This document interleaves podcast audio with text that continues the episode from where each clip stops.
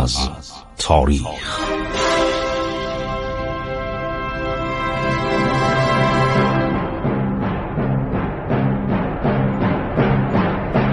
کاری از گروه جوان و اندیشه رادیو جوان.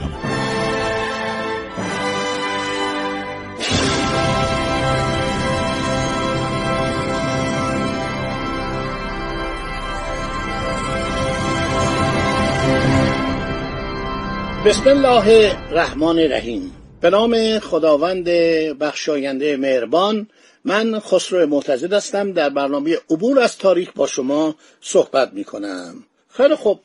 ما براتون گفتیم که فتلیشا خیلی مطالب زیادی درباره ناپلئون بناپارت شنیده بود و چون از روسها مرتب ما ضرباتی به ایران وارد می‌شد و اینها در قفقاز داشتن تاخت و تاز می‌کردن این بود که ناپلئون می‌تونست کسی باشه که به ایران کمک کنه تا ما در برابر روسیه بتونیم مقاومت کنیم. ما توپخانه نداشتیم حقیقتش.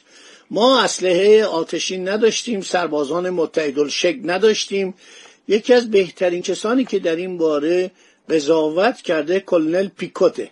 کلنل پیکوت وابسته نظامی سفارت انگلیس بوده که بعدها میشه دبیر شرقی. دبیر شرقی کسی که با اوضاع ایران سرکار داشته با وزارت ایران خیلی اطلاعات زیادی داشته. کتابی نوشته گزارش محرمانه نظامی از تهران و تمام اوضاع ارتش ایران رو از دوران شاه عباس به این طرف مورد وصف قرار داده همطور اوضاع اجتماعی ایران. خیلی آدم باسواد و دانشمندی بوده. کلنل پیکوت.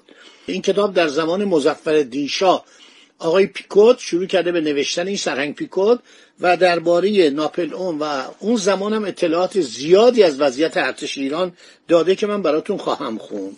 خب مکاتبات فتلیشا با ناپل اون در دسامبر 1804 عرض شود که به قسطنطنیه فرستاده میشه. نامه که شروع می‌کنه به قسطنطنیه فرستاده میشه و ترجمه آن در ژانویه 1805 دست ناپل اون می‌رسه. بس ما از طریق استانبول چون سفارتی اونجا بود مارشال بروین همیشه ناپل اون سفارت استانبول خیلی اهمیت می‌داد.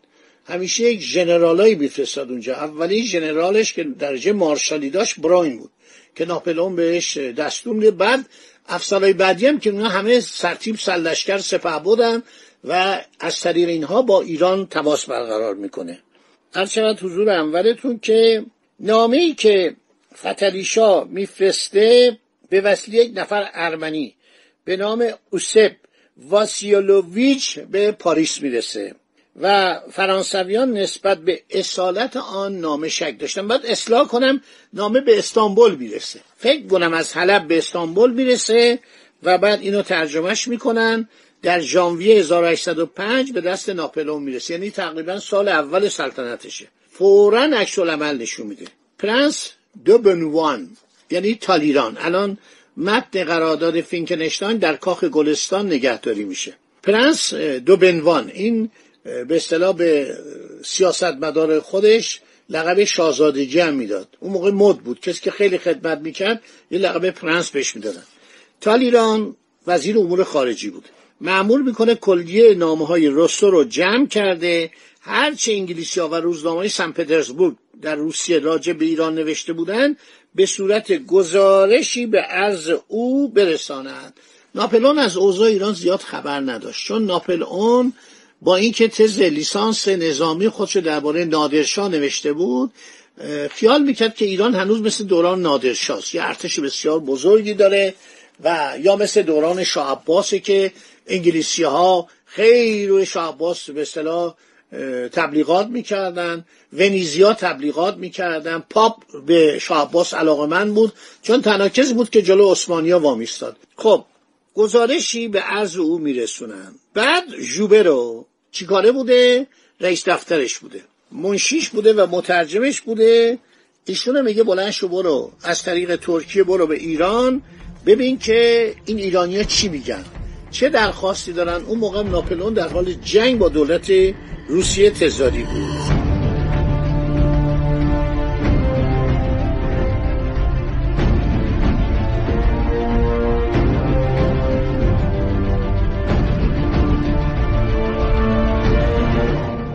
خیلی خوب.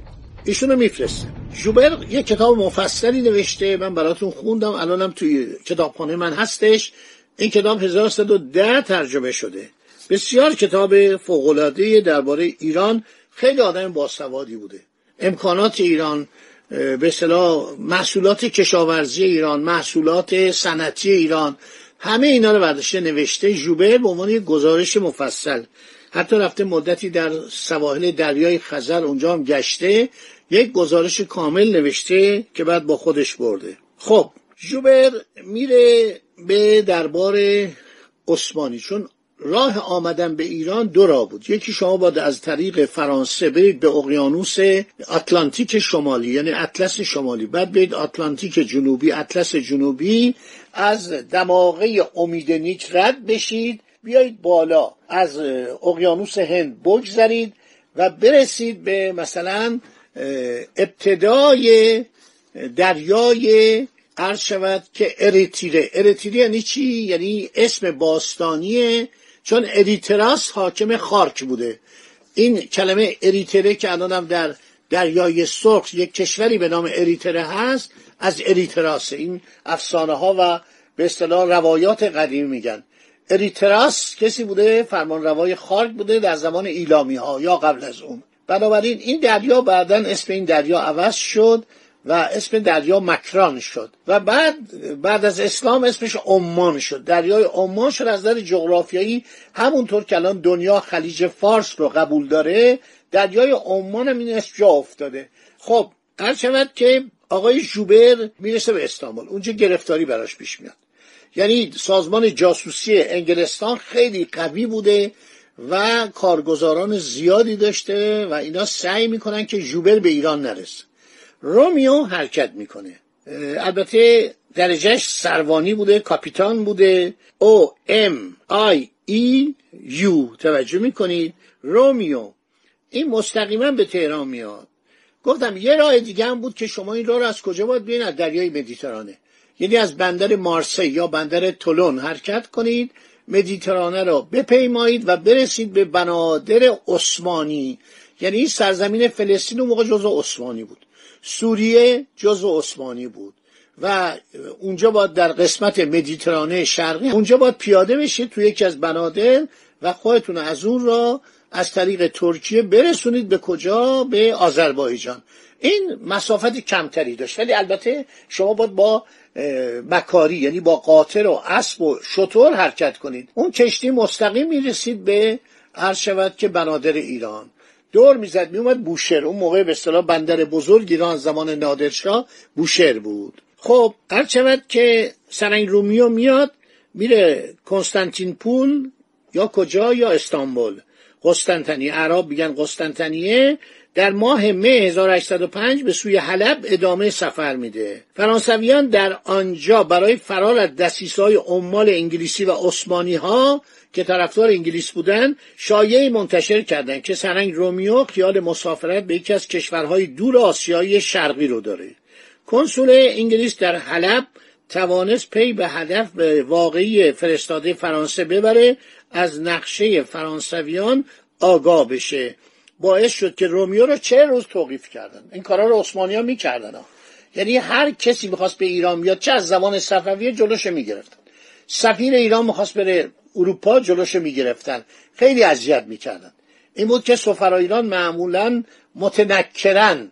یعنی به حال پنهانی به حال انکار می اومدن از ترکیه رد می شدن و می‌رفتن.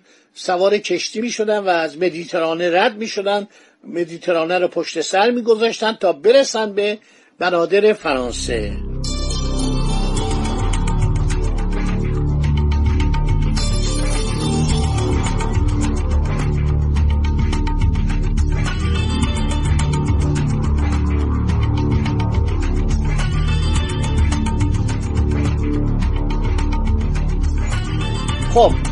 رومیو رو هر شود چهر روز توقیف می‌کنن بعد آزادش می‌کنن. سفارت فرانسه دخالت می‌کنه میگه آقا چرا ایشونو گرفتید؟ به شما چه مربوطه؟ عثمانیا با همه یک سر به اصطلاح سازگاری ظاهری داشتن. زودتر از اوایل اکتبر 1805 اون نتونست به تهران برسه. معمولیت او این بود که راجع به اوضاع ایران اطلاعات دقیقی عرض شود تهیه کنه. در اون زمان ایرانی ها در اون سالهای اول جنگ بر روسیه غلبه کرده بودند. جنگ های سال 1804 کاملا به نفع ایران بود. سپاهیان روس در چند جنگ شکست خورده بودند. شود که ناپل اون به فتلیشا یک نامه هایی می نویسه خیلی جالبه. نامه های خیلی جالبیه که رامیو نامه مورخ سی مارس 1805 رو در اکتبر 1805 به شاه تقدیم می‌کنه.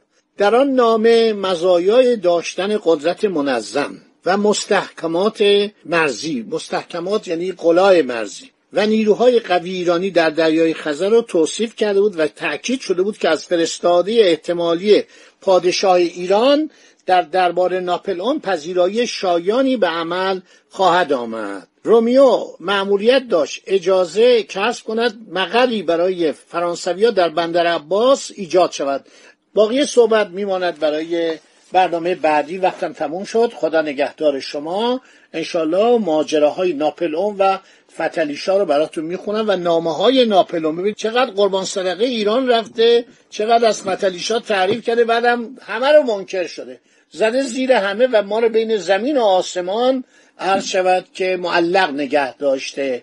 خیلی نکات جالبی است. انشالله در برنامه آینده ادامه میدم و خواهیم گفت. خدا نگهدار شما با.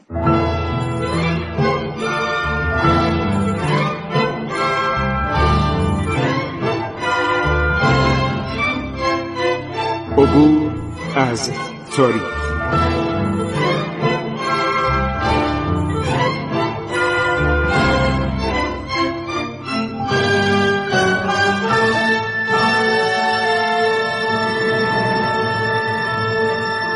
ایران با شکوه. سرگذشت ایران ما به روایت خسرو معتزد